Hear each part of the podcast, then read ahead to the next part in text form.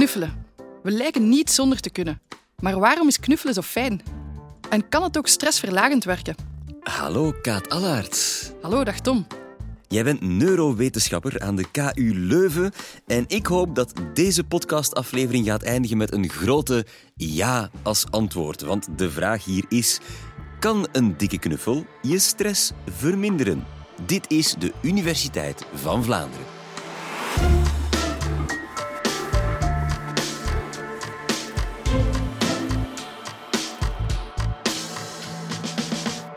Kennen het allemaal. Stress. Maar wat doet het nu eigenlijk juist met het lichaam? Wel, beeld je eens mee in. Je moet een podcastaflevering komen inspreken die over stress en knuffelen gaat. Zoals ik nu dus eigenlijk. Je bereidt je uiteraard zo goed mogelijk voor, maar dan toch op het moment zelf. Je zit daar, je ademhaling gaat toch dat tikje sneller, ook je hartslag gaat omhoog, je handen voelen wat klam aan. Het eten van die sandwich op voorhand, hmm, dat ging toch ook iets minder goed. Kortom, toch wat zenuwachtig op het moment zelf. Zeker als je het nog nooit gedaan hebt. En inderdaad, als je iets moet doen dat je nog nooit gedaan hebt, zeker als het gaat over een voordracht geven voor publiek of zo, dan gaat ons lichaam alle tekenen van een stressreactie vertonen. En weet je, eigenlijk is dat supergoed. Want hier is sprake van een zogenaamde acute stressreactie, waarin je lichaam helemaal in een steady state komt te staan, klaar om uitdagingen aan te gaan. Alert, geconcentreerd, alle energie gaat naar je hoofd voor het geven van die voordracht. Ook die onbewuste reacties, zoals net op tijd kunnen wegspringen voor die bus die ons niet gezien heeft, ook hier kan ons lichaam gelukkig zeer snel een stressreactie op gang brengen die ons in staat zal stellen om te vluchten voor gevaar dat eraan komt. Zo'n acute stressreactie is dan ook wat we zouden noemen een goede stressreactie. Eigenlijk zelfs essentieel voor onze overleving. Maar waarom heeft stress dan toch zo'n negatieve bijklank? Wel, we weten inderdaad dat als mensen zeer vaak van die acute stressreacties vertonen, er soms een probleem optreedt. Een probleem waarbij het systeem niet zo goed meer kan terugkeren naar die normale staat. Dus van voor de stressprikkel begon. Zo kan het zijn dat zelfs als de stressprikkel al lang verdwenen is, mensen toch nog steeds die snellere ademhaling vertonen, een hogere hartslag, problemen met de vertering. Kortom, we spreken hier dan ook van een chronische stressreactie. En dat is wat we zouden noemen een vorm van negatieve stress.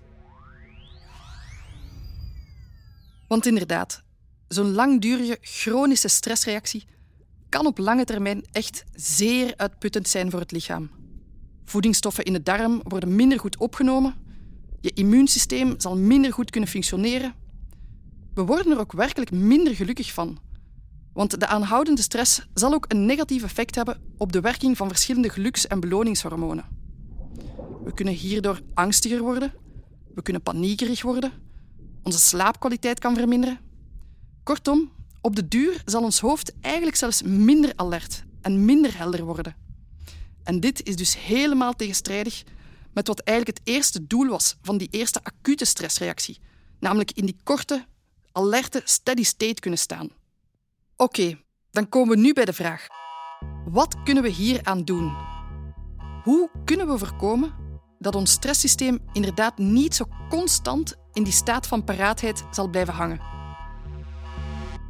Om die vraag te beantwoorden, zou ik jullie in de rest van deze podcastaflevering dan ook graag wat meer willen vertellen over een wel zeer bijzonder, eigenlijk relatief klein hormoontje, dat hier een belangrijke rol speelt, namelijk het hormoon oxytocine. Want laat ons eens van dichtbij kijken naar die acute stressreactie. Wat gebeurt er nu juist in onze hersenen? Daarvoor moeten we kijken naar een zeer belangrijke centrale regio, namelijk de amygdalae, die eigenlijk zo genoemd werd omdat die inderdaad anatomisch gezien de grootte heeft van een amandelnoot, of dus in het Grieks amygdalae. Wel, deze amandelnootvormige hersenregio kan eigenlijk gezien worden als de centrale controlekamer voor het in gang zetten van een stressreactie. Van waaruit dus signalen worden uitgezonden naar alle verschillende delen van het lichaam, onder andere dus ook voor de aanmaak van bepaalde stresshormonen, zoals bijvoorbeeld cortisol en adrenaline.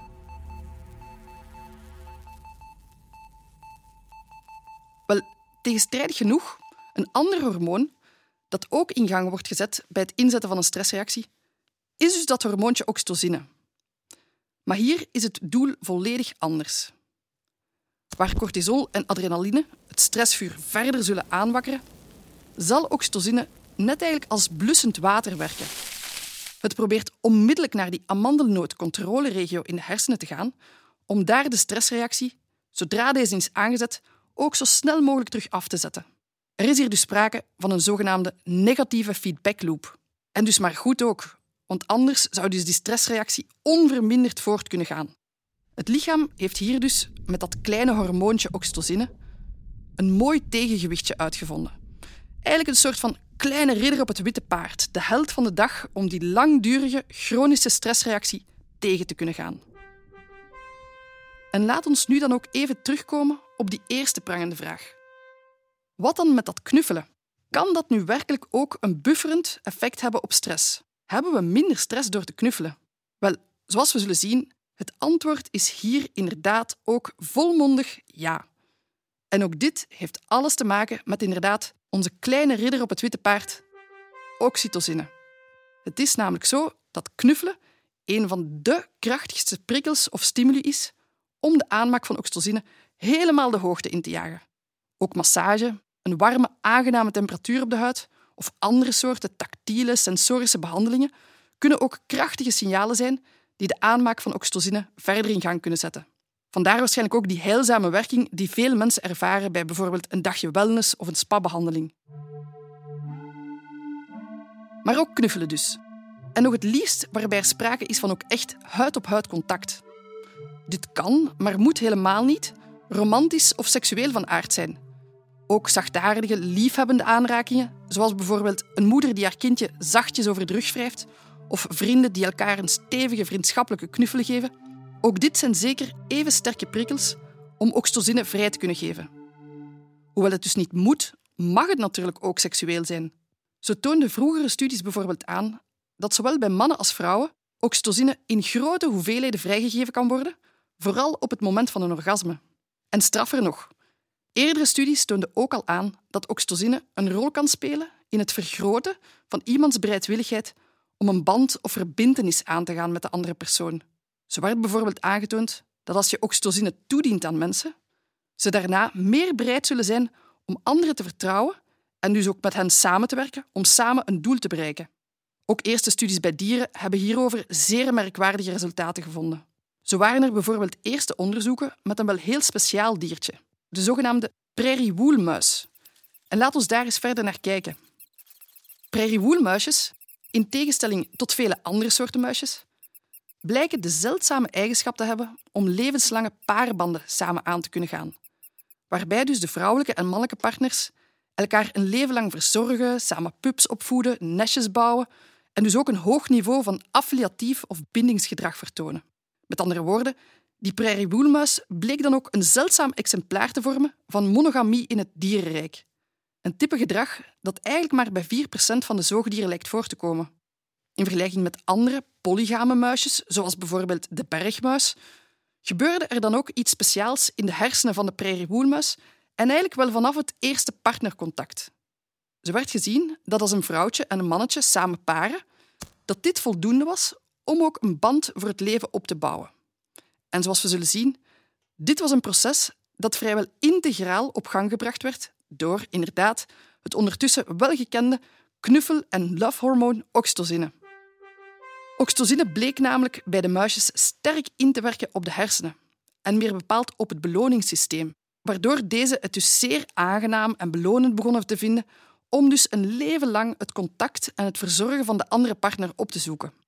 Dit verzorgend gedrag werd eigenlijk voor de muisjes, bij wijze van spreken, zelfs bijna even belonend als ander sterk geprogrammeerd gedrag, zoals slapen en eten. De rol van oxytocine om dus dit gedrag in gang te zetten, kan echt niet genoeg onderstreept worden. Zo toonden de onderzoekers straf genoeg aan dat als ze aan die prairiewoelmuisjes een stofje toedienden dat de werking van oxytocine kon tegenhouden, een zogenaamde antagonist, dat deze muisjes dan helemaal geen band meer gingen vormen, ook al vond die eerste paring wel plaats. Als de onderzoekers daarentegen deze antagonist weer terug wegnamen en de muisjes dan opnieuw lieten paren, dan daarna vormden de muisjes wel terug die monogame band voor het leven. Een belangrijke rol voor oxytocine dus. Ook ter hoogte van de hersenen bij de mensen weten we dat oxytocine dus een zeer belangrijke rol speelt. Met eigenlijk als voornaamste functie ons centraal zenuwstelsel zoveel mogelijk in een soort van aangename rusttoestand te brengen. Waardoor we dus dat warm, fuzzy feeling van vertrouwen en veiligheid kunnen ontwikkelen in onszelf, maar dus ook naar onze sociale partners en omgeving toe. Om dit gevoel van geborgenheid op te wekken, wordt vaak de moeder- of de ouder-kindrelatie als het archetype of het schoolvoorbeeld naar voren geschoven. En tijdens de eerste levensjaren is dat zeker het geval. In het latere leven worden natuurlijk ook onze liefdes- en vriendschapsrelaties steeds belangrijker om dit doel in stand te houden en verder te ontwikkelen. Nu opnieuw, deze kunnen, maar moeten helemaal niet seksueel van aard zijn. Eigenlijk is de voornaamste vereiste dat ze als veilig, vertrouwensvol en liefhebbend ervaren worden. Vrij van stressvolle prikkels dus. Ook voor hondenliefhebbers is hier goed nieuws. Lang werd gedacht dat oxytocine alleen het vormen van banden binnen één soort zou bevorderen. Dus muisje met muisje, mens met mens. Recente onderzoeken hebben overtuigend aangetoond dat oxytocine ook de band tussen een hond en die baasje kan bevorderen. Hondeneigenaars weten dit waarschijnlijk al langer. Je komt thuis van die lange, stressvolle werkdag en dan is er die knuffel van die liefste hond van de hele wereld en alle zorgen verdwijnen. Dankjewel, oxytocine dus. En hierbij misschien nog een andere interessante fun fact. Oxytocine-aanmaak leidt tot meer oxytocine. En interessant genoeg, de grote reden hiervoor is dat het gedrag dat zorgt voor de aanmaak van oxytocine omgekeerd ook zelf gestimuleerd kan worden door de aanmaak van oxytocine. Kort gezegd, knuffelen leidt tot meer aanmaak van oxytocine en meer oxytocine leidt tot nu wel ja, meer goesting in knuffelen. Mensen met hogere oxytocineconcentraties zijn dan ook vaak inderdaad die grote knuffelaars. Voor we afronden, misschien toch ook een belangrijke kanttekening. Hoewel het oxytocinesysteem bij iedereen bestaat, werkt het jammer genoeg niet bij iedereen identiek hetzelfde. Er gebeurt hier nog heel wat onderzoek naar, maar het lijkt erop dat verschillende persoonsgebonden factoren de werking van het oxytocinesysteem kunnen beïnvloeden of zelfs verstoren. Dit kunnen genetische factoren zijn, maar ook omgevingsgerelateerde factoren, zoals bijvoorbeeld een onveilige hechting of jeugdtrauma's tijdens de ontwikkeling. Deze factoren kunnen de werking van het oxytocinesysteem soms zodanig in de war sturen dat bij deze mensen die warme knuffel of vriendelijke aanraking misschien niet meteen of toch niet even sterk kan helpen om dus die stress te bufferen of te verlagen. Bij deze mensen is er waarschijnlijk dan ook meer nodig om dat oxytocinesysteem terug wat meer te kunnen activeren. Hoewel nog in de kinderschoenen, zijn er hier al enkele eerste klinische studies opgezet die hebben proberen na te gaan of het toedienen van oxytocine als een soort behandeling, dat kan via een neusspray, mogelijk de eigen werking van het oxytocinesysteem dat duwtje in de rug kan geven. Maar hierbij zijn er toch ook nog heel wat vragen. Hoe lang moet je die neusspray toedienen? Wat is het effect van zo'n behandeling op onze hersenen en ons lichaam? Misschien niet alleen op korte termijn, maar misschien ook op lange termijn. Toch wel belangrijke vragen waarop de wetenschap op dit moment soms nog maar deels een antwoord heeft. Het lijkt er bijvoorbeeld wel al op dat er zoiets kan bestaan als een overdosis oxytocine, waarbij de werking van ons eigen oxytocinesysteem dan mogelijk zelfs wat afzwakt of wat minder sensitief wordt. Of misschien simpeler gezegd, wat lui kan worden. Anderzijds toont recent onderzoek ook aan dat ook hier de context of de omgeving waarin de oxytocine neusspray wordt toegediend van groot belang kan zijn. Zo lijkt het erop dat de neusspray best gebruikt kan worden als je je bevindt in een sociaal veilige, bekende omgeving. Bijvoorbeeld bij een goede vriend, partner of familie. Op die manier kan de oxytocinespray waarschijnlijk het beste werken. Er zijn dus toch nog heel wat vragen die nog volop onderzocht moeten worden vooraleer oxytocine dus echt gebruikt kan worden als behandeling. Maar dus, om finaal terug te komen op onze eerste centrale vraag, hebben we minder stress als we geknuffeld worden? Ondanks dus misschien die laatste kanttekeningen, zou ik toch nog steeds volmondig ja willen antwoorden op deze vraag. Maar dan dus misschien wel liefst met die ene persoon of dat harig beestje dat je helemaal vertrouwt. Knuffel blijft dus wel de boodschap. Met dank aan oxytocine. Dankjewel, Kaat. Oxytocine.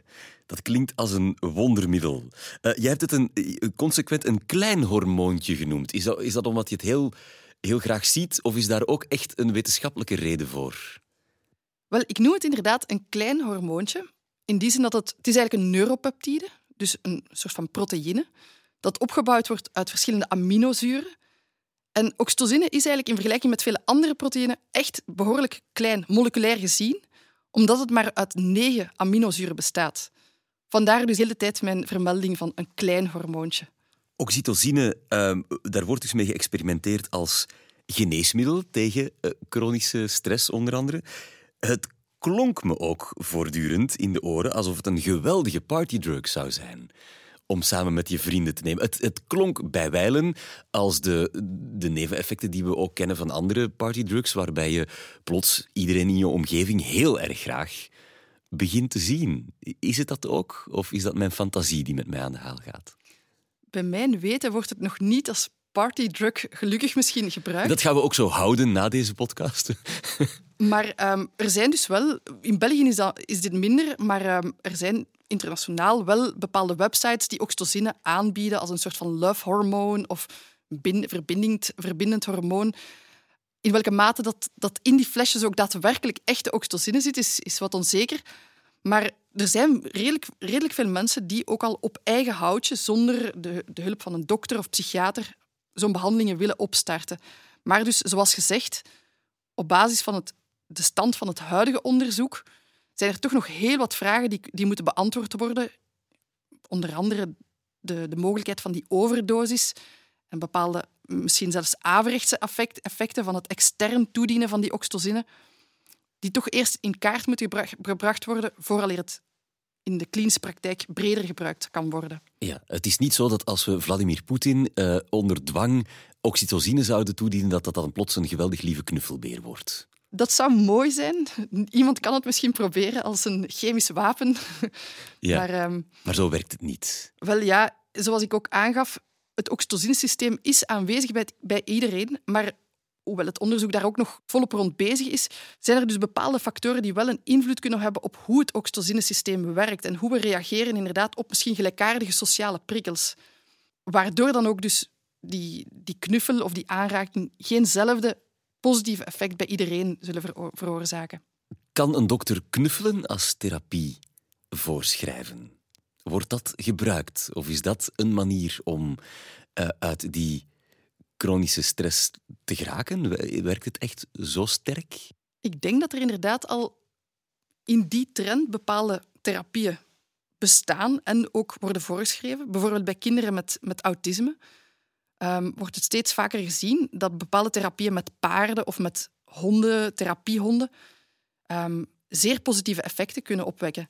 En het werkingsmechanisme daarachter wordt wel gedacht of gelinkt aan ook het oxytocine-systeem. Ik zou zeggen, ik ga jou een warme knuffel geven, maar zo goed kennen we elkaar nu ook weer niet. Dankjewel, Kaat, voor deze uh, wonderlijk interessante uiteenzetting over het knuffelhormoon oxytocine. Dankjewel. En ook jij bedankt om te luisteren. En ook nog eens een dikke thumbs up en een merci aan onze partners, de vijf universiteiten, de VRT en KNAK. Heel graag tot een volgende keer.